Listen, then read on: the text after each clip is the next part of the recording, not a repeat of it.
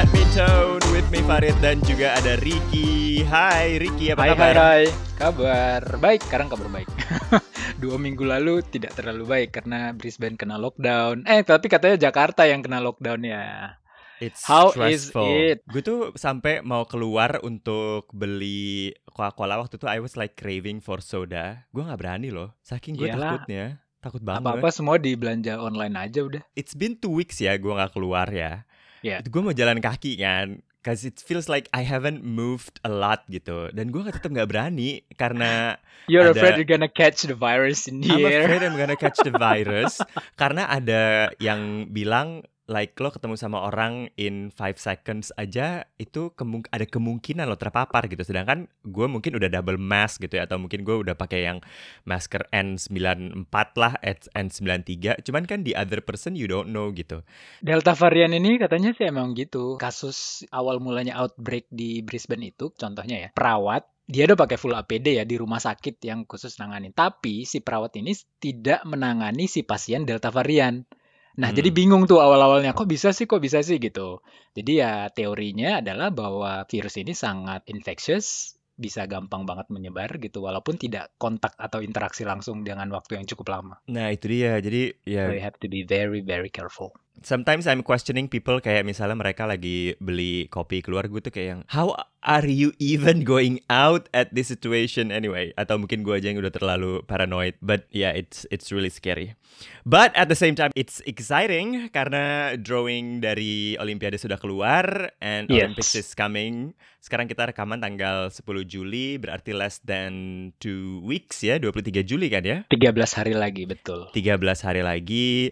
We are so excited. Tim Indonesia sudah ada di Jepang. Mereka lagi latihan karantina dan katanya Sambil semuanya. makan ramen, sama makan sushi. Oh, I miss that. I miss going out and having ramen and sushi and udon. Um, dan kemarin PCR katanya semuanya negatif. Thank God. So, Satu pesawatnya ada yang negatif nggak tuh? oh iya, dang. Eh, tapi kan Oops. bukan pesawat charteran ya? Eh, enggak ya? I don't know. Kalau nggak belajar dari pengalaman ya. I mean, bukan salah atletnya gitu. Mhm, Tapi mhm. ya harus prepare the worst case yang di luar kontrol kita pun semi semaksimal mungkin kita mengontrol apa yang bisa kita kontrol. Ya? Yes, that's right. Dan katanya mereka juga disambut dengan sangat baik di sana. So, hopefully semuanya dalam kondisi baik-baik aja ya. Dan kita juga sudah melihat drawingnya. Dan di episode kali ini kita hanya akan membahas drawing yang doubles. Karena kalau misalnya dijadiin satu episode kayaknya panjang banget tuh ya. Sat- Panjang bet. satu jam tuh kayaknya kita bahas. Walaupun gue mungkin cuman oh iya heeh, gitu ya. Karena menurut gue sih ya udah gitu kan. I'll let you do most of the talking. I'll just like predict who's going to win. And I'm not being very optimistic. I don't know why. Yeah, let's get down to it. Mau who's doubles, men's double, women's double, mixed doubles dulu. Um, dari yang lebih pendek mungkin ulasannya women's doubles. Okay, so let's start. This is the women's doubles prediction. Gimana lo melihat drawingnya overall sebelum kita bahas tentang drawingnya uh, Grey Apri? Gue mau ngomong in general ya untuk doubles. Mhm. Drawingnya BWF ini agak kurang fair kata gue karena hanya ada empat unggulan, empat Mhm. pasangan yang diallocated untuk different groups. Sisanya Mhm. dari peringkat 5 dunia atau peringkat 5 di uh, urutan ranking di Olympics itu bisa numpuk di satu grup gitu loh. Yes, yes, I agree with you. Nah, itu yang itu yang agak kurang fair atau kurang apa ya, kurang kurang distributed aja gitu. Sehingga gua. akhirnya ada grup yang disebut yang sangat sebagai berat, ada grup yang kayak timpang, jomplang banget gitu. Yes, and they're mo most likely they're going to win this. Absolutely. Oke, kita mulai dari grup yang Yang A dong. yang A. Yes. Ada saya Kahirota dan Yuki Fukushima kan karena mereka unggulan pertama, Mhm. mereka ditempatkan di grup A. Mhm. Di situ juga ada Apri dan Gracia Poli. Mhm. Lalu ada pasangan Inggris Chloe Birch dan Lauren Smith. Mhm. Terus ada pasangan Malaysia. Chow Mei Kwan Lee Meng Yuan. Eh, buat yang kurang familiar namanya, ini pasangan yang mengalahkan Gray Apri di World Tour Finals ya. Yes, ketika Iya. Ketika di grup level, harusnya Gray Apri itu udah hampir mengamankan posisi ke semifinal. Mhm, Cukup memenangkan satu set aja dari pertandingan itu, tapi mereka kalah. mhm. Dan akhirnya gugur gugur di grup level. Mhm. Ini grup yang menurut gue lumayan sulit sih sebenarnya. Karena mungkin ya top 2-nya Menurut gue atau cukup sulit, tapi bukan Mhm. yang paling sulit. bukan yang paling sulit betul, tapi Yes. semuanya tuh kayak masih berpeluang untuk menjadi runner up. Untuk jadi juara grup ya udahlah ya gitu. Juara grup sih ya udahlah ya Fukushima Hirota sih menurut gue. Heeh, udah Tapi pasti. ya untuk jadi runner up nih tiga-tiganya di bawahnya termasuk Gracia, Poli dan Apri ini masih memungkinkan untuk jadi runner up. Em, semoga belajar dari pengalaman World Tour Finals kemarin ya bahwa di pertandingan ketiga jangan main-main pertandingan terakhir grup gitu. Mis- Misalnya nih di, dua pertandingan pertama oke hasilnya. Lalu di pertandingan ketiga kayak ya sekenanya gitu. Akhirnya Hmm. kalah tuh kayak kemarin lagi. Ya Mhm. jangan sampai gitu. Tapi kemarin tuh gue nonton channelnya si Morten, eh kok Morten, channelnya BWF. Terus Morten Frost ngasih komentar. Lo sempat nonton gak sih yang predictionnya dia? Gua Nah, nonton. si Morten nih bilang gini, si Fukushima Hirota ini tuh sangat extremely steady, very steady gitu kan, dengan ketinggian yang sama gitu kan, dan skill yang sama gitu. Tapi akhirnya jadinya predictable. That could be a weakness and that could be an advantage juga gitu bagi semua pemain yang berusaha untuk mengalahkan mereka gitu. Nah masalahnya dengan Gracia Apri ini, kalau gue ngelihat wawancaranya, mereka tuh kayak nggak ada that drive to win gitu loh. I don't know, mungkin karena they're just like playing it cool. Tapi gue yakin sih mereka pasti pengen menang ya. Cuman kayak like I kind of wish I see that fire in them gitu. Especially Gray yang di mana this could be her last Olympics ya nggak sih? Ya betul betul. Ini kalau gue lihat sih kayak udah tahu gitu loh. Bukannya gue mau mengecilkan peluang, tapi kayak udah tahu mungkin untuk juara mungkin enggak gitu. Tapi coba dapat medali kali ya itu. Itu, itu doang sih targetnya. Yes.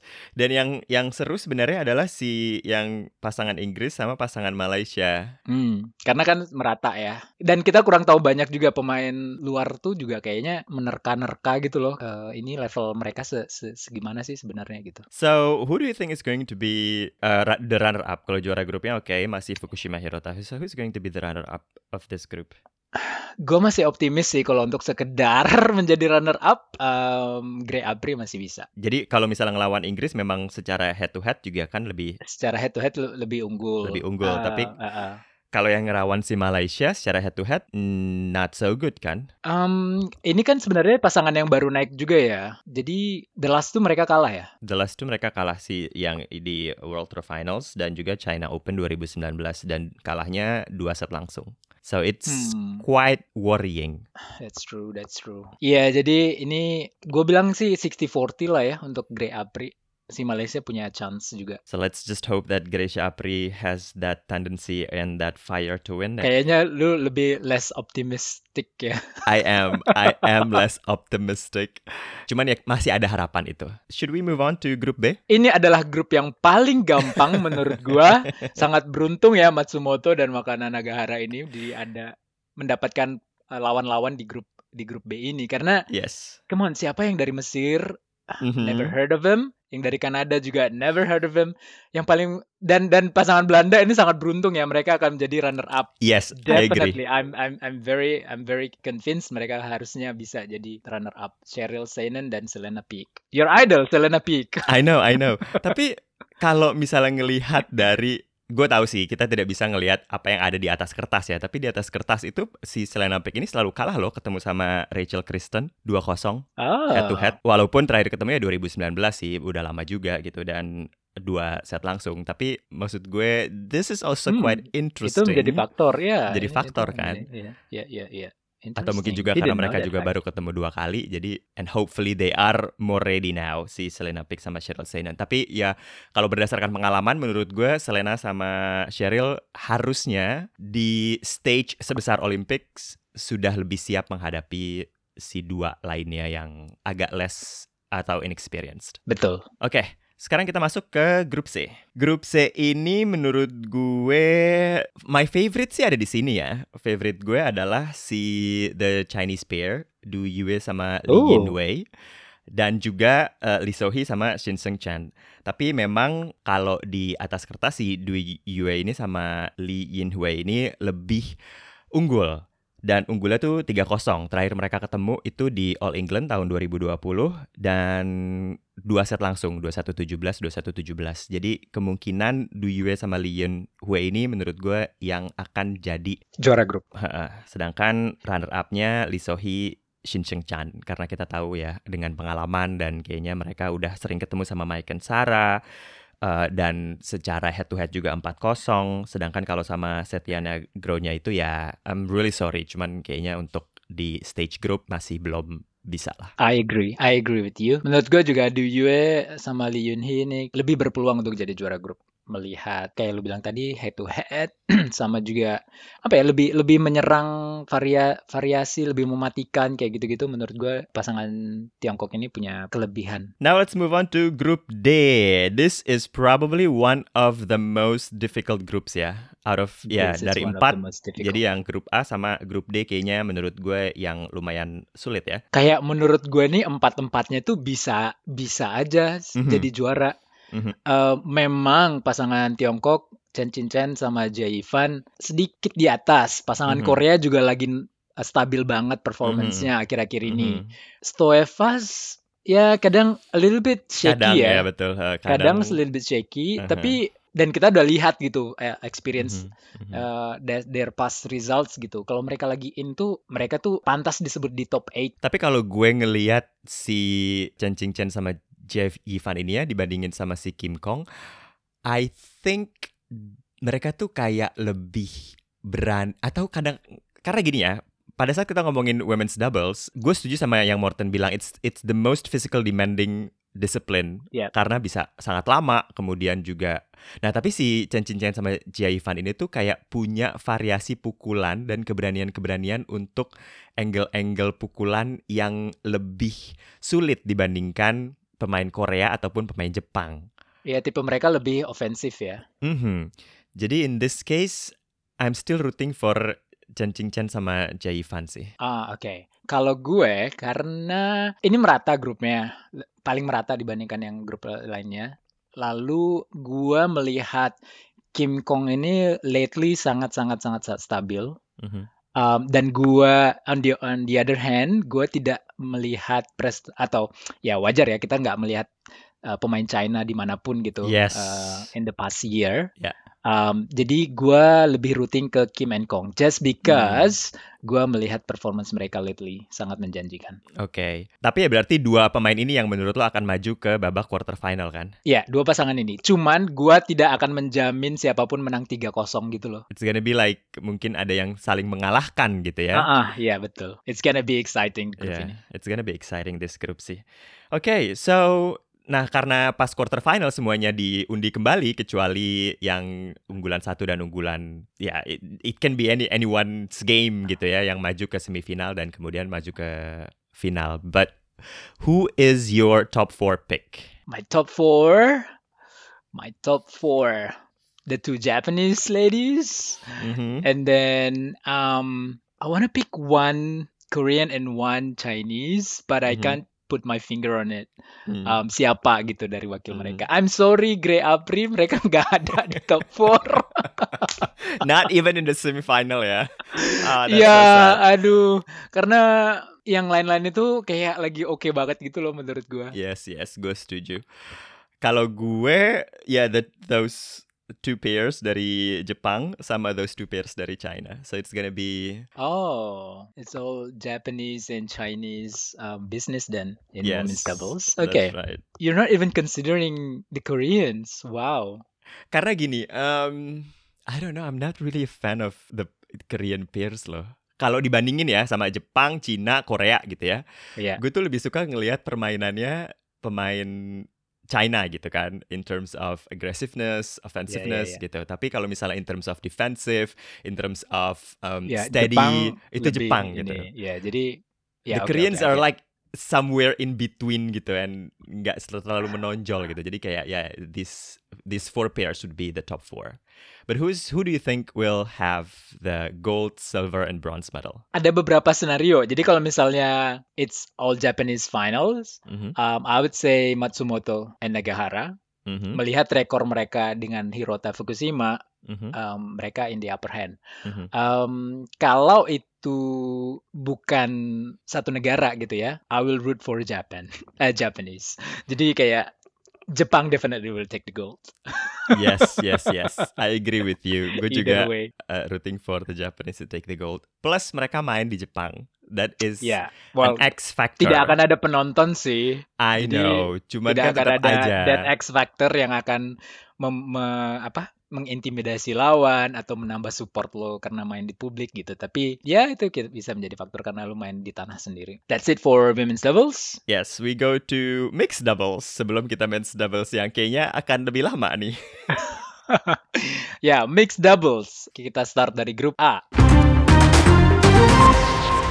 Grup A, ya bulan pertama ada di situ tidak terlalu berat menurut gua. Mhm, Pasangan Tiongkok akan jadi juara grup. That's definitely. Obviously, huh? Yang akan jadi runner up menurut gua adalah pasangan Korea. Melihat yang dua lagi adalah pasangan dari Belanda, Robin Tabeling sama Selena Peak, Mhm. Um, sama satu lagi dari Mesir. Sorry, Hmm. never heard of them. Kalau Robin Tabeling sama Selena Peak, ya gitu ya, masih levelnya belum belum level top 10 gitu atau level top 8. Jadi menurut gua belum. Walaupun All England kemarin mereka mengalahkan si Wei Yachong. Yes, But tapi it's just luck di babak probably ya. itu kayak kejutan aja karena di babak berikutnya mereka kalah dan tidak ada pasangan Indonesia di situ jadi kayak merubah semua drawing di X doubles waktu itu. Mm, okay, so si Wei Yachong could be the winner of the groups. Kemudian Xio Xiong Jae, Che Yu Jung sebagai runner up. Betul. What do you think? Yes, I agree with you karena memang those two yang paling kuat kayaknya ya. Melangkah ke grup B. Menurut lo gimana? This is difficult. This is exciting as well. Ini susah sih, tapi gue masih rooting for Bas Popor Decapon Sapsire sebagai juara grup karena mereka lagi on fire. We've seen them a lot, we've seen them improved a lot bahkan dibandingin sama Pramel. Jadi ya, gue masih megang si Bas Popor untuk jadi juara grup. And runner up. And the runner up would be I don't know. Marcus Ellis Lawrence Smith. For the sake of di atas kertas mereka lebih menang lebih unggul dalam sejarah mereka ketemu sama Tom Jikel dan Delvin. Oh, gue mau punya catatan head to headnya sih. Lu punya Mereka head to headnya 3-0. Terakhir tuh Oh. ketemu di European Games dan dua set langsung. Plus mereka juga lebih pengalaman kayaknya dibandingin. Iya betul.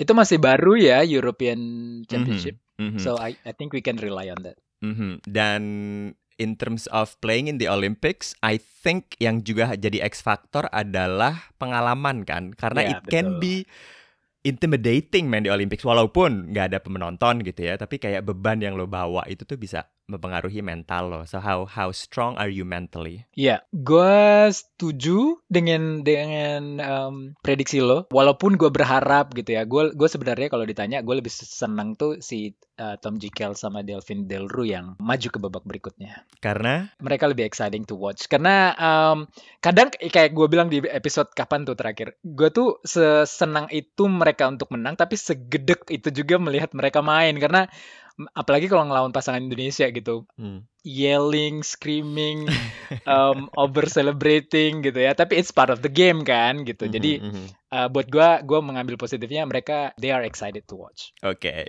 let's move on then ke grup C. Grup C, pasangan idola Farid, Praven Jordan dan Melati Deva Yay! Octavi- God, I love them so Octavianti. much.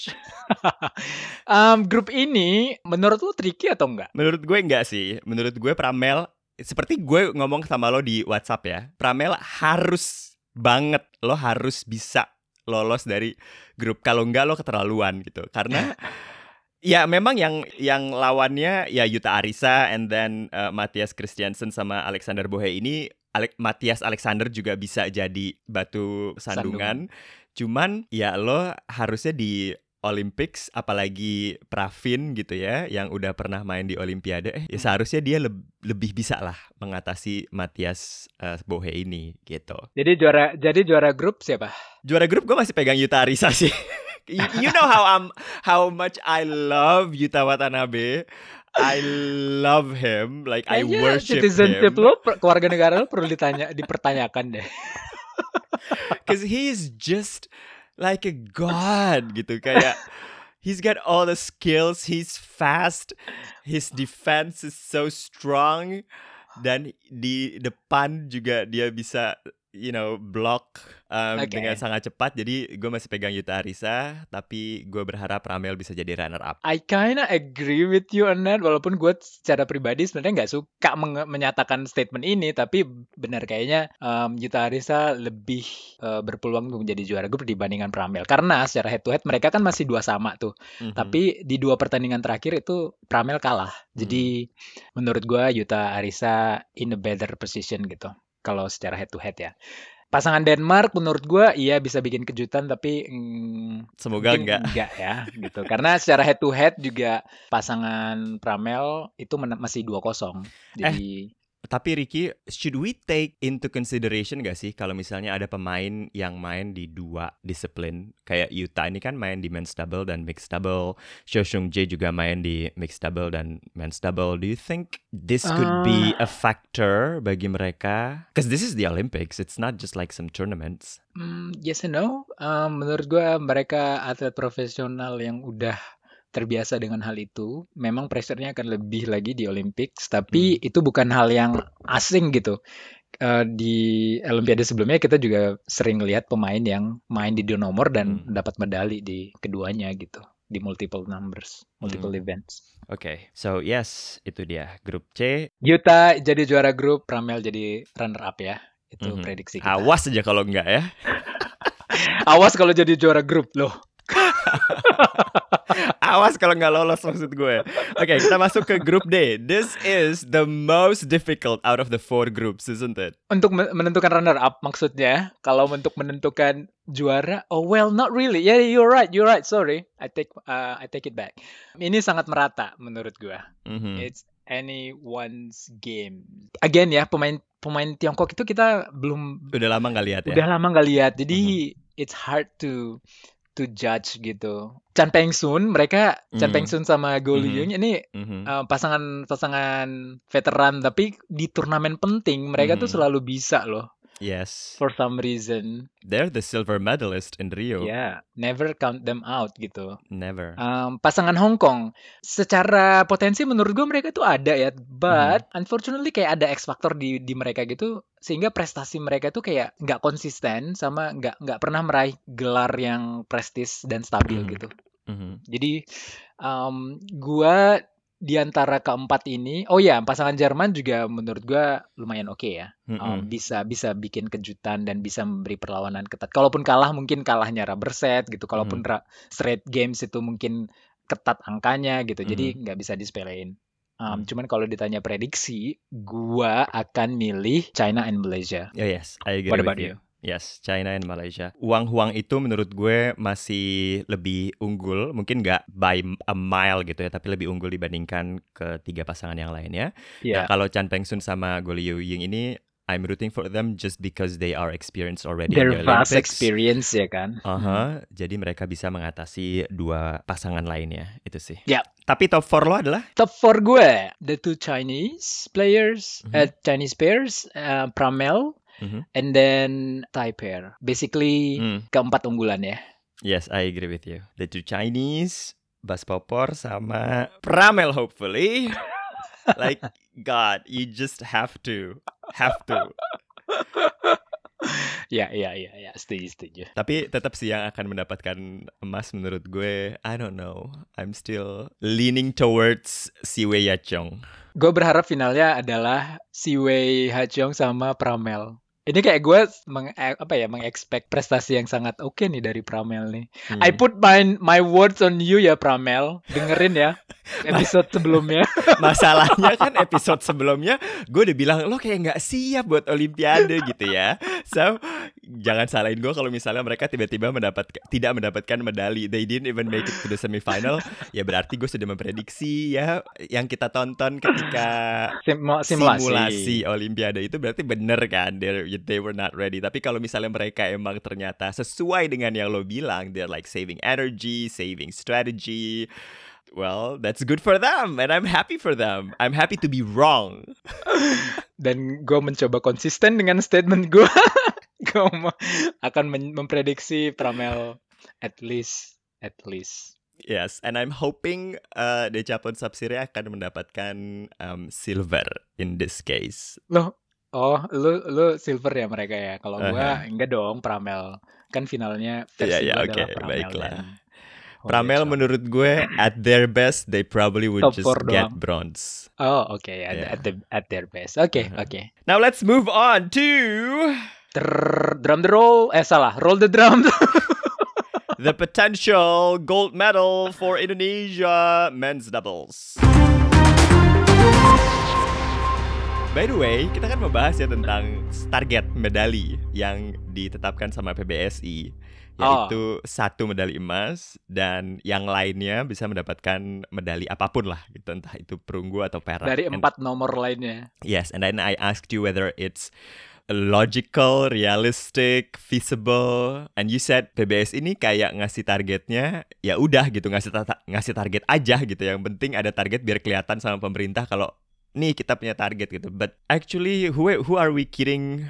Ada beberapa disiplin yang memang tidak sekuat itu untuk mendapatkan not even bronze gitu ya. So do you think the target of this one gold medal and others get medals, do you think it's feasible? Kalau gue lihat postingan yang lu share sama gue, itu kan dua medali emas ya, ganda campuran, ganda hmm, putra. Hmm, enggak, Atau enggak, itu enggak. salah satu? Satu, salah satu. Oh, salah satu. Oke, oke. Dibilang untuk satu medali emas, itu masih lebih realistis ya. Yes. Gue pikirnya itu waktu itu dua medali emas. Oh, enggak, enggak. That's enggak, why I said, who are we kidding?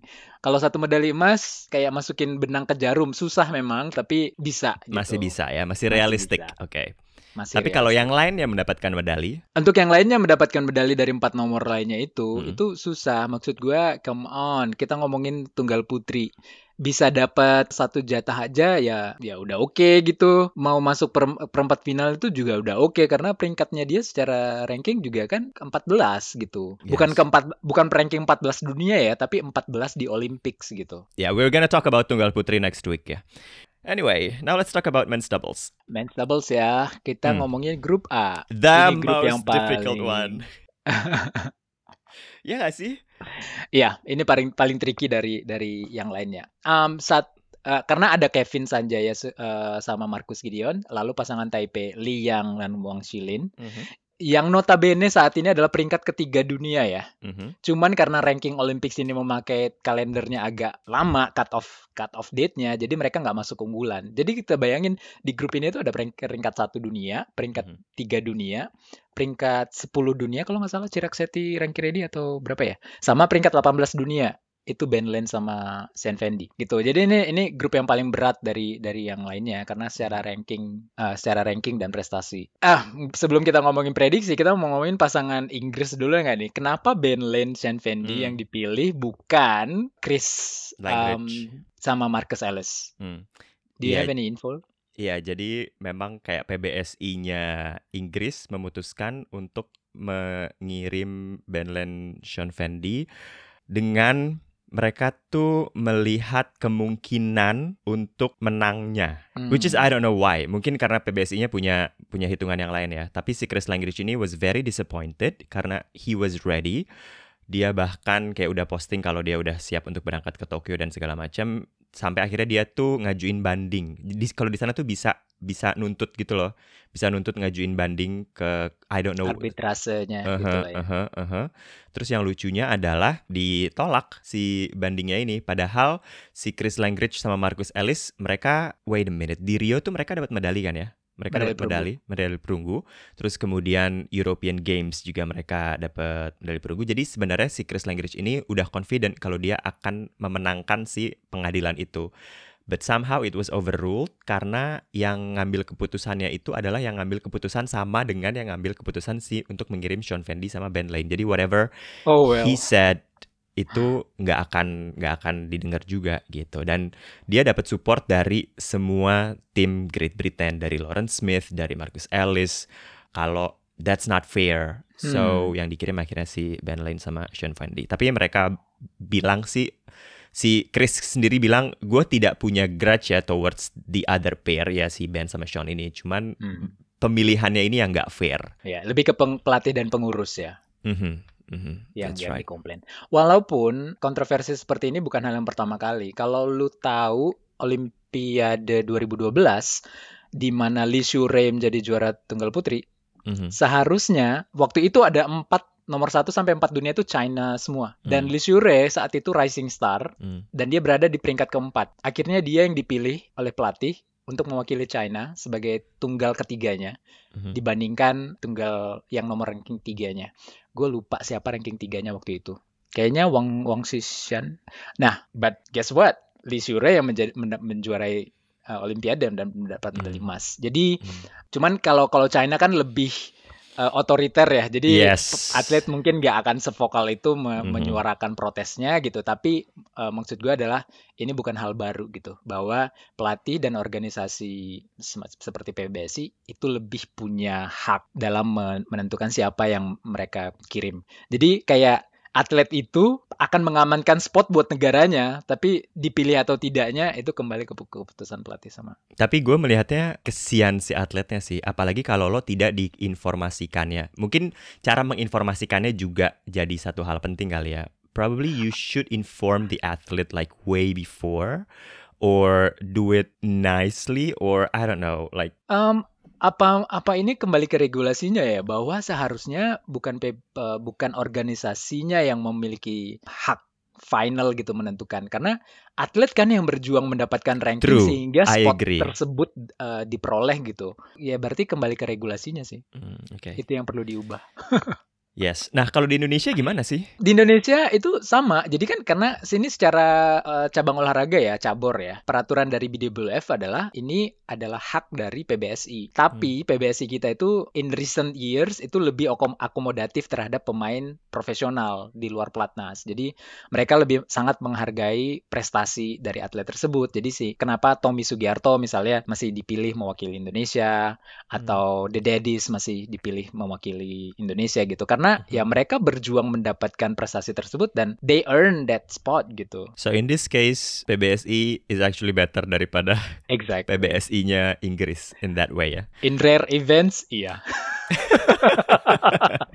Okay, so let's talk about Group A. Grup A. Hmm. Iya, seperti yang yang gue sampaikan tadi, em, secara peringkat ini sangat merata, sangat berat dibandingkan yang lain. Again, Kevin sama Marcus kita lihat kan nggak banyak bertanding ya satu setengah tahun terakhir ini. Yes, we missed them already. Kita nggak tahu. Kalau gue pribadi sih agak kurang convince melihat performance mereka lately. Tapi Pak pelatih Dewa Naga Api Hmm. yang lebih mengenal mereka ya sangat con- confident gitu terhadap persiapan mereka bahwa eh, mereka udah punya ramuan tuh yang kata lo eh, untuk mengalahkan Yuta Endo. Terus mereka bahwa Kevin udah lebih eh, mature gitu dalam dalam bermain dan sebagainya sebagainya. Jadi Oke lah, gue routing untuk mereka lolos. Wakilnya, nah ini yang susah karena Lee sama Wang itu sangat konsisten lately, sangat-sangat konsisten. Very. I, I think they are the best pair in the world ya, outside of Kevin karena kita nggak nggak bisa menilai Kevin Marcus. Mhm, Um, currently they are the best pair in the world gitu. mhm. Walaupun gue sebenarnya lebih prefer Ben Ben Lane sama Sen Fendi. Again, mereka sangat annoying dan sangat intimidative, tapi gue justru sangat suka tipe pe- pemain seperti itu. Kayaknya Lee sama Wang sih masih masih akan akan maju. Siapa juara grup? Karena melihat performance terakhir, gue harus lebih realistis bilang bahwa Lee Wang lebih berpeluang untuk menjadi juara grup. Mhm. Oke, kalau gue Walaupun secara head to head 3-0 nih. Kevin Marcus tuh menang 3-0 tapi the last uh, meeting itu di All England 2020 semifinal. Jadi itu Hmm. kan udah setahun lebih. Kalau menurut lo? Liwang ini memang sangat kuat ya. Plus juga mereka tuh sangat hardworking ya. Dan Wang Chilin smashes I think are stronger daripada smashesnya Marcus dan juga Kevin. Tapi Kevin tuh lebih cepat di depan gitu. Jadi kayak they both have their pros and cons gitu ya. Tapi menurut Hmm. gue Marcus Kevin tetap bisa jadi juara grup di sini. Dan untuk runner up gue tetap megang Liang Wang Chilin karena for the sake menurut gue Sadwick Chirac Chirac ini kadang sangat shaky, Ya. suka nervous Ya. kalau misalnya apa namanya service gitu kan. In general pemain India lebih nervous ya, lebih Hmm. nervousan Mhm. gitu. Mhm. ya. Terus kalau Ben Lane, Sean Fendi, um, ya they can make surprises, tapi kayaknya kalau misalnya ngelawan Marcus, Kevin sama Liwang, I don't think they can at this stage. Tapi mungkin untuk ngelawan Satwik Chirac they could probably at the at the third rank. Jadi tetap Marcus Hmm. Kevin Liang Wang Chilin yang akan lolos ke quarter final. Lanjut ke grup B. Idola Farid lagi banyak ya Gen dari Jepang, Hiroyuki Endo dan Mayuta Watanabe. Um, lalu Anda Anders. Ah, ini idola lu juga dari Denmark. Ada Rasmussen sama Kim Astrup. Lalu ada Ivan Sozonov dan Vladimir Ivanov yang mewakili bendera Olimpi Olimpiade. Mhm. Uh, lalu ada pemain dari Ni- They Are Nigerians. yes, But yeah, we can we can rule them put them out. aside. Yes. Jadi di antara tiga ini nih, Di antara tiga ini bagaimana Pak Farid? gue tetap sih Endo Yuta yang akan jadi Endo nomor Yuta satu. akan- ya. Um, for the sake karena mereka sangat skill lengkap. Gapnya agak agak lumayan sih dibandingkan yang dua lagi ya. Betul. Nah, yang di antara runner up-nya ini antara Astrup Anders Ivanov Sozonov ini ya udah tergantung siapa di ketika mereka bertanding itu yang paling siap menurut gue. Ya. Siapa pun nggak nggak masalah ya. Nggak masalah eh, siapa yang paling siap. Tapi kalau gue disuruh milih, I would still root for Astrup Rasmussen. I like them better. Dan kayaknya mereka lebih stabil in terms of mentality dibandingin Ivanov Sozonov. We know they Mereka sangat meledak-meledak Mhm, dan mereka mhm. sangat ya gitulah kalau udah kalau udah off track gitu langsung down the hill gitu nggak sih mainnya? Yes, that's right. Plus juga di atas iya. kertas 6-2 untuk Astrup Rasmussen dan terakhirnya adalah European Team Championship 2020 dan dua set langsung 21-19 21-15. So, I'm still rooting for Yeah, Kim Astrup Anders. Rasmussen. Oke, kita lanjut kalau gitu ke Yeah. grup C. Grup C ada dua pasangan yang sangat kuat. Pasangan China Lee Junhui, Lee Yu Chen um, dan Keigo Sonoda Takeshi Kamura. Lalu pasangan yang ketiga oke gitu bisa bikin batu sandungan Mark Lam Lamfers sama Marvin Seidel dan pasangan keempat dari Amerika Serikat uh, The Chews are they brothers? I don't Philip know. Chu and I Ryan haven't Chu. checked. But again, we can put them aside. Yang paling bisa kita bicarakan adalah tiga pasangan tadi, tapi dua pasangan pertama itu sangat berpeluang besar. Jadi Mhm. gua nggak, uh, gua cukup confident dua ini bakal mewakili grup. Siapa yang menjadi juara grup? Kalau gue akan lebih memilih pasangan Jepang, Keigo Sonoda dan Takeshi Kamura yang menjadi juara grup. I don't have um, on paper head to head mereka gitu, tapi faktor bahwa mereka di bermain di di Tokyo, bermain di Jepang gitu, dan kita sudah lama nggak melihat pemain Tiongkok. In general ya, karena kita nggak kita udah lama nggak melihat pemain Tiongkok main, itu agak menurunkan poin mereka di mata gue gitu Hmm. untuk chance mereka menang Tapi mereka tuh sering bikin home tournament loh di di Tiongkok. China ya. Hmm. Jadi menurut gue, I think the skill is still there. Nah, yang perlu jadi catatan adalah si Mark Lamsfus sama Marvin Seidel ini kemarin tuh sempet nyewa dalam tanda kutip ya dua pemain Indonesia buat sparring partner Oke, interesting. Berry sama siapa partnernya Ahsan sebelum balik lagi sama Rian. Rian ya Berry sama Rian Hmm. dengan harapan mereka bisa mengerti pola permainan men's double-nya Asia at least gitu. Karena gue tuh pernah denger deh, Morton atau Steen ya yang pernah bilang permainan men's double sekarang itu tuh sangat berkiblat sama Indonesia yang gak mau ngangkat drive cepet, fast smashes gitu. Dan itu katanya dimulai dari, well, I don't know who Wow. started it, tapi Indonesian pairs are always terkenal dengan gaya permainan ini gitu. Jadi for the sake of that understanding that type of game, mereka akhirnya nyewa dua pemain Indonesia ini buat sparring partner. Cuman I don't know ya, mungkin ya karena um, I think ya nggak segitunya juga kemudian mereka bisa ngalahin Liliu ataupun Kamson ya. Tapi Hmm. in this case, I'm still rooting for the Chinese versi. Chinese Untuk pair menjadi juara grup. uh, untuk Oke. jadi juara grup. Oke. Dan the Japanese pair untuk jadi runner up. Cool, cool. Oke. Um, last but not least, grup D. Yes, yes. Um, Silakan lu duluan. I love the Daddies. Dan kalau misalnya mereka terakhir mereka main itu kan kalau nggak salah World Tour Finals dua- ini tuh sebenarnya ulangan grup World Tour Finals nggak sih? The Daddies Aaron Di luar pasangan Wiyik, Kanada ya. di luar pasangan Kanada yang diganti kemudian sama Ivanov Sozonov. Yeah. Dan Choi Sol Gyu sama Seo Seung Jae. I love the Daddies so much menurut gue mereka sangat tactical, mereka lengkap secara skill. Gue juga suka sama Choi Seo Seung Jae, tapi Seo Seung Jae is not the fastest player. Gue kemarin nonton lagi pada saat World Tour Finals mereka ketemu di babak Mereka ketemu dua kali di turnamen itu. Di group stage Mhm. sama di semifinal. Di, Di group, group stage, stage. The Daddies kalah, Mhm, mhm. di semifinal The Daddies menang. Nah, yang yang lucunya adalah si Choi sama Seo ini 3-1 ngelawan The Daddies.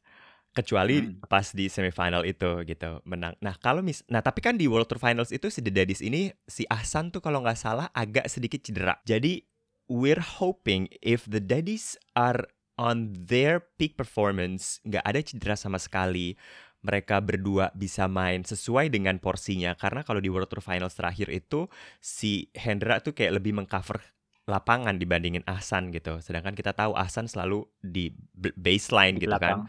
Heeh, Hmm. Jadi kalau misalnya Ahsan bisa play his role, I think they could be the winner of this group. And the runner up? And the runner-up would be Choi Sol Gyu dan Seo Seung Jae. And why is that? Karena karena gue lebih suka sama mereka. Walaupun Choi Sol Gyu juga sama kayak Hendra ya. Jadi tuh kemarin gue nonton lagi ya. Mereka berempat nih ya kalau misalnya main Choi Sol Gyu, Seo Seung Jae, Hendra sama Ahsan. Hendra sama Choi Sol Gyu ini sama-sama dua-duanya tuh servisnya tuh blee gitu. But but the worst serve actually goes to Choi Sol Gyu gitu. Um, tapi mereka sama punya taktik yang yang smart. Um, they're probably not fast, tapi mereka ya itu penempatan bolanya bisa sangat bagus membaca strategi. Jadi ya in that case gue memilih mereka. Kalau Aaron So Wiyik, um, it's not your time yet, man. Ya wow, that's so harsh. Em, kalau gue, to be honest, eh, grup ini tricky juga. Jadi dan gue nggak mau mem- memberi apa ya apa kayak statement yang kayak terlalu eh gue mau gue mau gue mau lebih opti, eh, realistis itu maksud gue. Oke, That's go ahead. wanted to say. Um, gue hanya akan memprediksi dua yang lolos. Gue nggak bisa menentukan siapa yang juara grup, siapa yang enggak. Dua Mhm. yang lolos itu adalah Choi Sogyu, seperti yang lo bilang, dan The Daddies. Tapi gua, kalau gue ditanya lebih dalam lagi gitu, siapa yang akan jadi juara grup, gue akan leaning towards the Koreans Mm, okay. to be the, to be the the winner. Now let's just hope that the Daddies is actually in their, you know, very good form ya. Ya, ya. Karena it takes that 110% form to win against Choi sama Seo Seung Jae. Dan gue berharap Seo Seung Jae playing two disciplines could actually ruin his game. Nggak lu, lu racunin aja makanannya sekalian. Doa lu jahat banget. okay, now let's Oh ya, siapa top 4? Top 4, eh, lu dulu. the minions. Obviously, I cannot rule them out.